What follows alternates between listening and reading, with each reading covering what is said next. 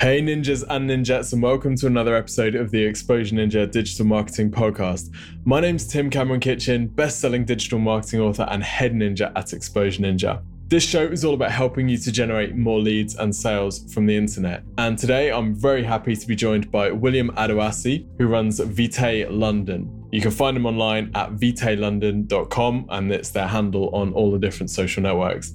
Now, Williams built something quite incredible. He's built a luxury brand, a, watch brand with a cause, and his cause is um, supporting children through education in sub Saharan Africa. And he's built this using influencer marketing at an amazing scale, and he's done all of this himself as well. So we brought him onto the show to talk about how he's got his watches into the hands of people like Richard Branson, Emily Sandé, and what he's been doing with influence marketing on social media to make sure that Vitae has as much reach as possible. Fascinating story, an incredible guy with a lot of drive, and a brilliant cause behind it all as well. So I really hope that you enjoy this episode. Also, while you're there, if you need some help with your digital marketing, you want to grow and increase the leads and sales that your website is generating for you, then don't forget to head over to our website, exposureninja.com, where you can request a free marketing review. In this review, we'll spend some time going through your website, having a look at your digital marketing, and suggesting ways that you can increase the traffic to your site and also the conversions that it's generating for you. So, one of our marketing specialists will take around about 20 to 30 minutes going through all of your digital marketing, finding out what you're doing well, what maybe there's some room for improvement with, and also looking at what your competitors are doing. They'll then put together a customized plan that you can follow to increase your leads and sales online. It's fantastic. And if you head over to Exposure Ninja on Facebook, you'll see hundreds of reviews from people who absolutely love the service. Anyway, without further ado, enjoy the show with William Adewusi from Vitae London.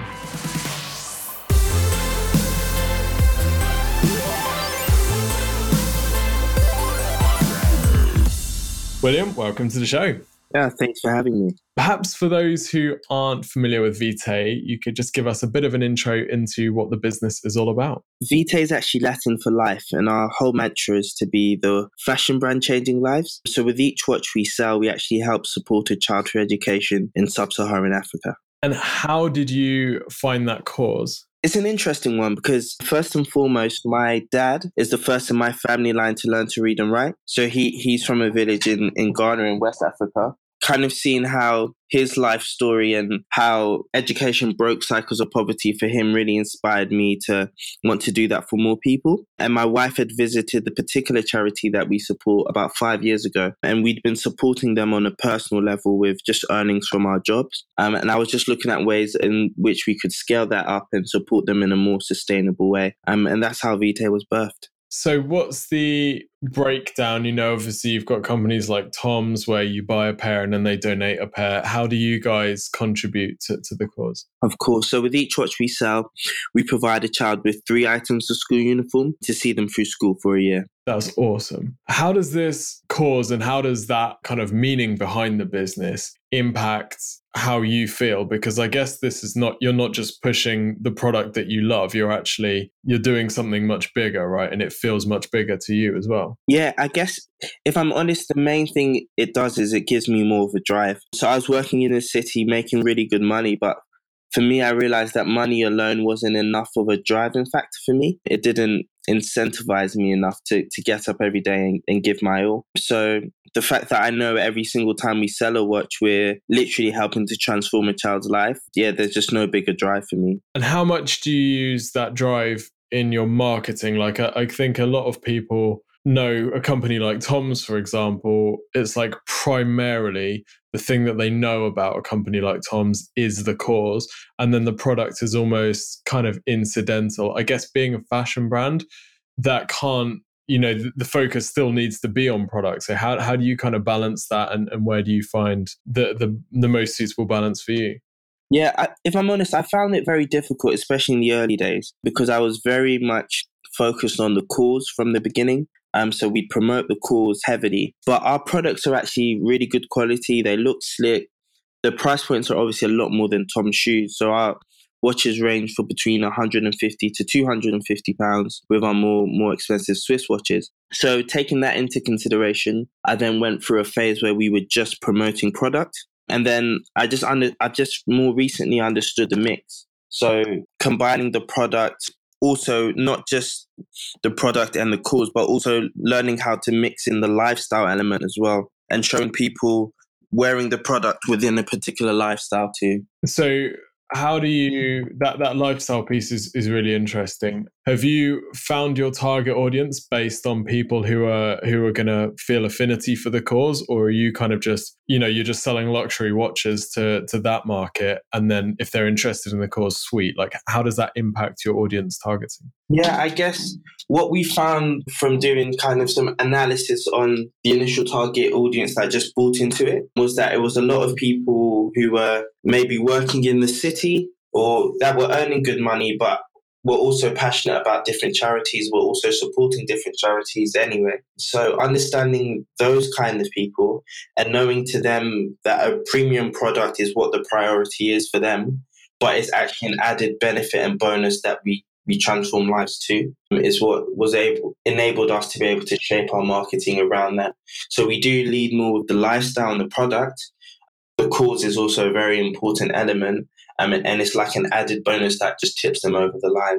Got it, got it. So it's almost like a like a differentiator, a, a, a, key benefit which your competitors don't have, I guess, in this market. Exactly. So it's more of like a, a unique, yeah, a unique selling point, a USP that separates us and makes them want to buy our watch over a watch maybe with a similar price range and sort of similar design, if that makes sense. Yeah, that makes total sense. And it's also worth saying the watches are absolutely beautiful as well. They look a million times more expensive than they are. It's a quality product at a, a, really good price, isn't it? Yes, it is. That's, I guess, like what I've just seen is so we predominantly sell online, um, and a lot of your high, like your high street retailers that sell watches I just feel like they're just so overpriced for what they are. Um, so being able to produce a really slick looking, high quality watch at an affordable price point because we cut out the middleman by doing it online, um, it's just proved to be something that struck really well with our, our target market. So moving on to the marketing side then, what are your primary marketing channels? If I'm honest, we we use, we heavily use social media and and via social media we've been able to really tap into um, influencer marketing and celebrity marketing. Um, so that's been from the get go our main source. I started the business just with a bit of savings that I had. So we've never had a lot of money to be able to do um, elaborate forms of marketing. Um, so I've always had to think out the box and be quite innovative with that. And we've just found celebrity and influencer marketing to work the best so far for us. That's awesome. I want to ask you about social in a bit, but the influencer thing is it's been massive for you, hasn't it? Because you've been on the radar of some pretty massive influencers. Yeah, we we've been really fortunate. So we've had people like Emily Sandé, Richard Branson, Paloma Faith. The list is just the list just goes on really, and um, with the amazing people that have bought into what we do, support what we do, and shared it. And I guess the most beautiful thing about all of that is that we haven't had to pay these people. So that's that obviously saves us so much in terms of overheads, um, and just really enables us to spread the word far and wide.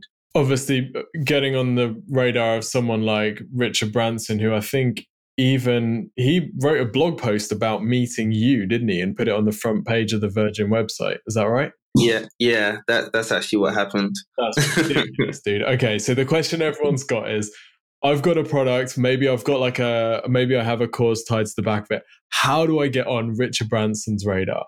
Okay, so for me it was it was actually a bit of a long game that took about 18 months. So within obviously the UK, there's different places you can receive startup loans from. And I specifically chose Virgin to receive my loan from them. So I think out of about 10,000 businesses, they chose a thousand to receive the loan. And then out of the 1,000 businesses that received funding from them, they chose 12 standout entrepreneurs to become Virgin Startup ambassadors. Um, so fortunately, I was chosen as one of the 12, um, which meant I got to go to Richard Branson's house last year. Unfortunately, not Necker Island, his house in Oxford. Um, I got to go to his house last year, which was obviously fantastic. And as well as that, I've been speaking at loads of different events on behalf of the Virgin Group. So the most recent event was one where Richard Branson was on the panel with me. Um, I got to interview him, and then I just got a bit ballsy halfway through the interview and just stood up and, and told him about the brand and gave him a watch in front of a, a live audience. I knew he couldn't back down then. Um, and then in turn, he brought out a wad of cash, put it in my hand, and then gave me his watch. So it was a pretty remarkable day for me. Wow. Wow. Wow. Wow. Okay. All right. So let's start at the beginning then. How do you get, you, you mentioned the Virgin startup loans. Yeah and that you were one of the one of the few to be an ambassador. So what was it about your business and you that really appealed to them? I guess it was um, so we had to go through like an application form. Funnily enough, the time that they actually um, gave the opportunity to apply, they had i was out in south africa visiting some of the children we support so i went to the top of a beautiful mountain and shot a really epic video out there where most people just shot it on their iPhones as a selfie, which is obviously totally fine. But I just went for a really high quality video production, sent it across to them. And I remember going to Richard Branson's house and all the Virgin team were just talking about how amazing my video was and how it really stood out. So I guess it was just going over and above where I could um, to really to really stand out to the Virgin group um, which has since enabled me to yeah be one of two people to be chosen on the panel with Sir, Sir Richard Branson um, and just open some really awesome doors. That's mad. I mean, looking at when you were on top of that mountain, about to put in the effort to make that video, like, what would you say to that to William at that stage? If you know, were you ever thinking, um, I'm not sure whether I should do this. Like, this seems like a lot of effort for something I could just quickly film something on my iPhone. Like, I was thinking at first it would be so much easier to just film it on my iPhone. It would be free of charge. Wouldn't have to pay this videographer. But I just knew that if I went over and above, it could open crazy doors. I didn't think one day mm. I'd be sitting next to Richard Branson on a panel and get a watch from him, etc. But I knew that it would it would still open doors nevertheless. Um, so especially as I've seen the benefit of influencer and celebrity marketing in the past from from day one, I just tried to really do, go above and beyond in in areas and avenues where I can open doors for that. And then obviously to be on the panel with him and to stand up and pitch him in front of the room, you've got a lot of of confidence in the product and and I guess some of that comes from the cause, right? Have you always had that kind of self-assuredness? I don't think so. If if I'm going to be like very vulnerable, the year before when I went to Richard Branson's house in Oxford, I had a watch with me then to give to him, and there was so like he had a whole entourage around him. We were obviously speaking in, op- in an open forum. There were just specific times photos were being taken. So I was actually really nervous to bring the watch out and give it to him. So on that day, I, I ended up chickening out. And like for the whole year, I just regretted it. Like I was just so disappointed that I didn't take the risk. So like every other time I've met celebrities, so I met Philip Schofield randomly walking through a vineyard in South Africa. I met the rapper Big Sean in Nando's randomly in London. So because of that opportunity, first time that I missed with Richard Branson, ever since then I've always just just taken the risk and, and given the product straight out to celebrities when I've met them. So I think I, I really did learn from that failure and missing that that first opportunity. So when this opportunity came around again, I just reframed my mindset to what's the worst that could happen the Virgin team members could kick me out and be very disappointed in what I did, or Richard Branson could receive a gift well and and promote it and put me on the front page of the Virgin website. So I just yeah, I just kind of reframe my mind and that's given me so much more confidence. That's awesome. And also amazing that not giving it to him the first time and that regret kind of actually triggered a behavior which is probably you know, if you've, I, I, guess if you meet Big Sean or you meet Philip Schofield and you automatically give yeah. them a watch because you've made that commitment to your head, actually that original chickening out is has turned out super, super powerful for you. Exactly. So yeah, it's been yeah, it's been phenomenal. So do you have a stadium pitch, like a or a, an elevator pitch that you use for these guys when you meet them? Like all of a sudden, Philip Schofield's there, you've had no prep. Do you know what to say, or do you just start talking? Yeah, it's similar to the pitch I probably said right at the start of this podcast, where I, I I have that verbatim every single time that I go over, which explains what we do. And the beauty now is that I can actually piggyback off our past success to entice them into to wearing and sharing it.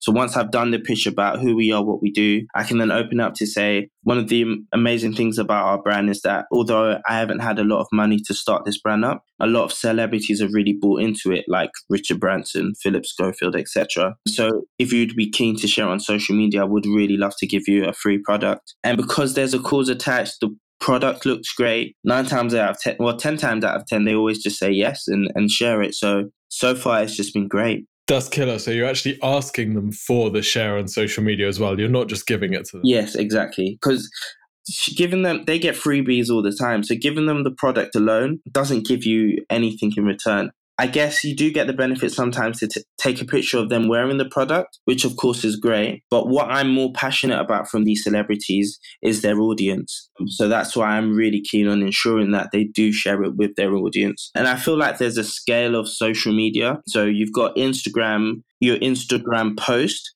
which is going to be very difficult to get from a celebrity for them to do. But then there's Instagram stories, there's Twitter, which I feel is a lot more, it's a lot easier to get, especially free of charge. So I often actually mention, hey, it may not be something you'd want to put straight on your Instagram post, but if you could share a tweet about us or put it on your stories, that would mean the world to me. And then that usually works really well. Good for you. So Emily Sandé, Paloma Faith, how do you get on their radar? Did that come from Richard Branson or was that from you were meeting them in Nando's? So with Emily Sandé, it was a bit of a really, really funny one. So my cousins friend dates Emily Sandé's sister. So, so I I pitched it really well to my cousin, who then informed his friend, and then they managed to orchestrate it so that I would be in the same house as them on the same evening while Emily Sandé was around. So through that orchestration, I was able to just pitch it to her. Um, so it's it's obviously hard to replicate um, circumstances like this, but in terms of what you can do proactively on social media, there's a lady called Ava DuVernay um, out in the states, a really a really well known director, really good friends with Oprah Winfrey, and I just tweeted her. I just a series of events. I I made it a bit warmer by constantly sharing stuff she would share on Twitter and, in essence, trying to make friends with her. So I was on her radar and she knew who I was. And then I think one day she randomly followed me back which obviously made me chuffed and over the moon. So from then, I dropped her a direct message, told her about it. She's got circa a million followers on Twitter. So later on down the year, when we were running a crowdfunding campaign, she actually shared our video and told all her fans about it. And we saw loads of orders from the States as a result. So there are many other ways to do it, which are actually practical as opposed to me just being extremely fluky. you call it fluky. I call it super networking. I do try. I do try. That's awesome. So just digging into that Twitter strategy a bit more then, because that is mega. How did you identify that was it Ava is is is someone who it would be good to, to to get on their radar? Like, do you have a short list of people? What are your criteria? Yeah, I guess so. First and foremost, with Twitter, if you can try and get verified as soon as possible, there's actually a process with Twitter where you can apply now to for, for verification, um, and that's just so great because when you do tweet and interact with celebrities, etc., you just appear much higher on the rankings when they're looking through their tweets, and also when you have a verified account, you can actually only look. You can set it so you only look at mentions from other verified users. So I would just encourage you if you if you can do all you can to get verified on Twitter for that reason. Once you're verified or even if you're not, it's just about seeing the people that would have synergy with what you stand for. So I saw Ava was very pro very pro human rights in general, very anti poverty, which is obviously what we're about. So seeing her constantly sharing about these things and then me engaging in conversation with her often even just having moments of banter with her was just was just amazing because she then through time knew who I was in the midst of her having over a million followers followed me back um, one day and then I just went in for the kill and dropped her a direct message and then yeah the rest is history. That's sick dude that's sick. So how much time do you spend on Twitter a week? Probably a bit too much. Um, so I like to especially in in the mornings and evenings I spend a bit of time, um, yeah, engaging with people, sharing what's happening with my personal life because I'm understanding more and more that people want to see the the man or the woman behind the brand just as much as they want to see the brand. Um, so I share a lot about my personal life, and then as I said, I'll be trying to engage and interact with as many high level influencers or celebrities as possible. And just, it's often just me trying to have some, some banter with them, me reposting stuff that they're posting. So I've got not, not a massive amount, but I've personally got just over 5,000 followers on Twitter. So it's actually a benefit for me to share the work that they're, they're putting out there. So as long as I can constantly keep, keep doing that and do positive things for them, it often turns out that in response, I get positive things happen for us. Yeah, that's how it works, really. That's so cool. That's so cool. You're such a hustler. I absolutely love it. Thanks, man. you also mentioned the the crowdfunding campaign, and you actually crowdfund your new season collections, don't you? Yeah, that's right. So that was actually the first time we've done it. So this is season four, and if I'm honest, like another moment of vulnerability, I was I've always been so scared of crowdfunding campaigns because I've just been terrified that I publicly tell everyone that I'm after this money, and if I don't get it, it would just damage the brand. Um, so from this from the get go, I was I was always kind of wary of them. But I saw that we'd built some traction and we we'd done some great things online. So I thought, why not give it a go? And yeah, we crowdfunded our most recent our most recent line. Um, I know one of the things that you did you were running some Facebook ads, weren't you, to build momentum there and, and, to get backers? And did you you were targeting people who liked Indiegogo? Is that right? Yeah. So I actually took some of the old celebrities and influencers, and then I targeted people that liked one of their pages, but also liked Indiegogo or Kickstarter, and also liked one of the com- our competitors, so someone who liked another watch brand as well. So they had to f- fit a quite a stringent criteria, but to me that would ensure that they were likely to back what we're doing because they're they're familiar with crowdfunding, they're into watches, and they're into one of our celebrities or influencers. Um, and that yeah that proved to be really successful for us. And what was your target with the crowdfunding, and did you hit it? Yeah, so our target was twenty thousand, and we yeah, we overhit. It. So we hit, I think, 22 or 23 grand at the end of it. Nice. Nice. I'm curious. This is something that could, you know, be as, as big as you wanted, really, couldn't it? Because you've you've got the you've got the cause there. Like, what's the ultimate vision for Vitae? I just want to transform as many lives as possible. So with with sub-Saharan Africa, it's the only region in the world where poverty has actually increased in the past 25 years. Um, and that coincides with the fact that it's the region in the world with the highest levels of people that do not go to primary school education as well. So understanding that and and hearing that for myself just really pushed me to want to transform lives across sub-Saharan Africa and really engage with as many causes and charities on the ground out there that I know are are making a tangible impact. That's awesome, dude. That's awesome. Looking back over Vitae's time so far, what would you do differently? Um, I guess one of my biggest regrets, if I'm honest, was the actual crowdfunding campaign. So although we overhit our campaign, it wasn't until halfway through when I religiously started listening to podcasts, which I should have probably listened to before, that I realized that for most successful crowdfunding campaigns, they secure the majority of their backers before the campaign is live. And then from that, they hit their 100% target within a couple of days of going live, which causes them to go viral on social media and on the platforms that they're on. So they'll be top of the listings for Indiegogo or Kickstarter, which then means that they actually end up getting so much more money brought in. So understanding the whole mechanism behind that and it's, it's, actually helped me like really grow my email list subsequently and really grow our sales just as a business in general but yeah, from the start, if I just understood and knew that, yeah, I believe things would have been a bit differently. I would have probably even launched the whole business with a crowdfunding campaign, but one that was really well worked out as opposed to just just going for it and then promoting after launching. That's really interesting. I guess the other benefit that you have with crowdfunding is the I don't want to say charity angle, but the the, the cause angle, isn't it? Because again, going back to USPs, that's something that a lot of crowdfunding campaigns really don't have, and you can play up both the quality and the cause. Exactly. So that yeah, that really proved beneficial to us. But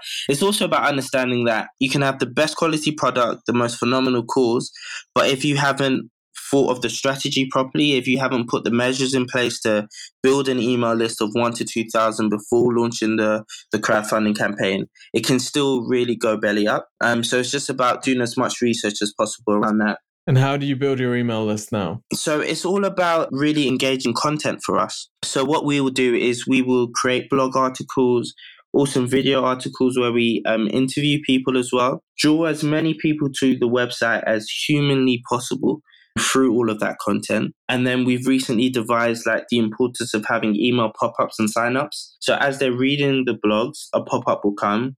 And then at the bottom of the blog article, there'll be the option to sign up as well. So through that, we're able to bring on loads of people to our email list. And one thing I believe more and more is that social media is great, but you do not own social media. You don't really own the data on there. But once you've got someone's data, their email address or their phone number, that's just yeah that's just you can't really put a price on that. So i'd really encourage everyone to to really push and hone in on that. Because with more and more of the algorithm based stuff happening especially across instagram and facebook they're genius because they've devised ways that you have to actually pay before you can reach people that have already subscribed to to like and follow you. So it's great for them but it's not great for us who want to reach the people that have told us they're interested in what we do um, so that's why I think email lists are just really important, even in this day and age. It's really interesting to hear you say that because you often hear that from like old school marketers who've built their email lists in the past, but you're so much of the new school with influencers and social and outreach.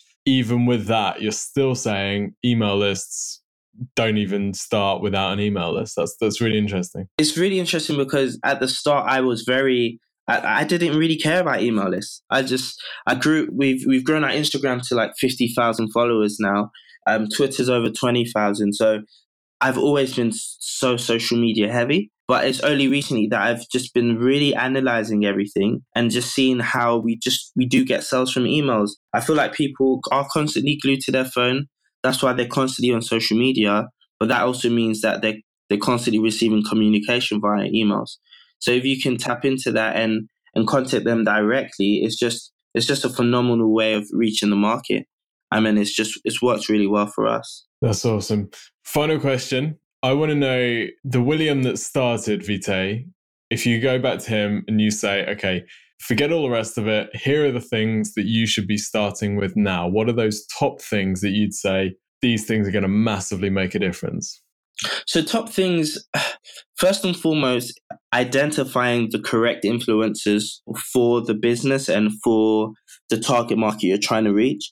I think when you first launch, enjoy, you just want to give it, oh, this person's got 50,000, I want to give it to them. They've got 30,000. And it's, it's awesome to give it out to loads of people and get awareness.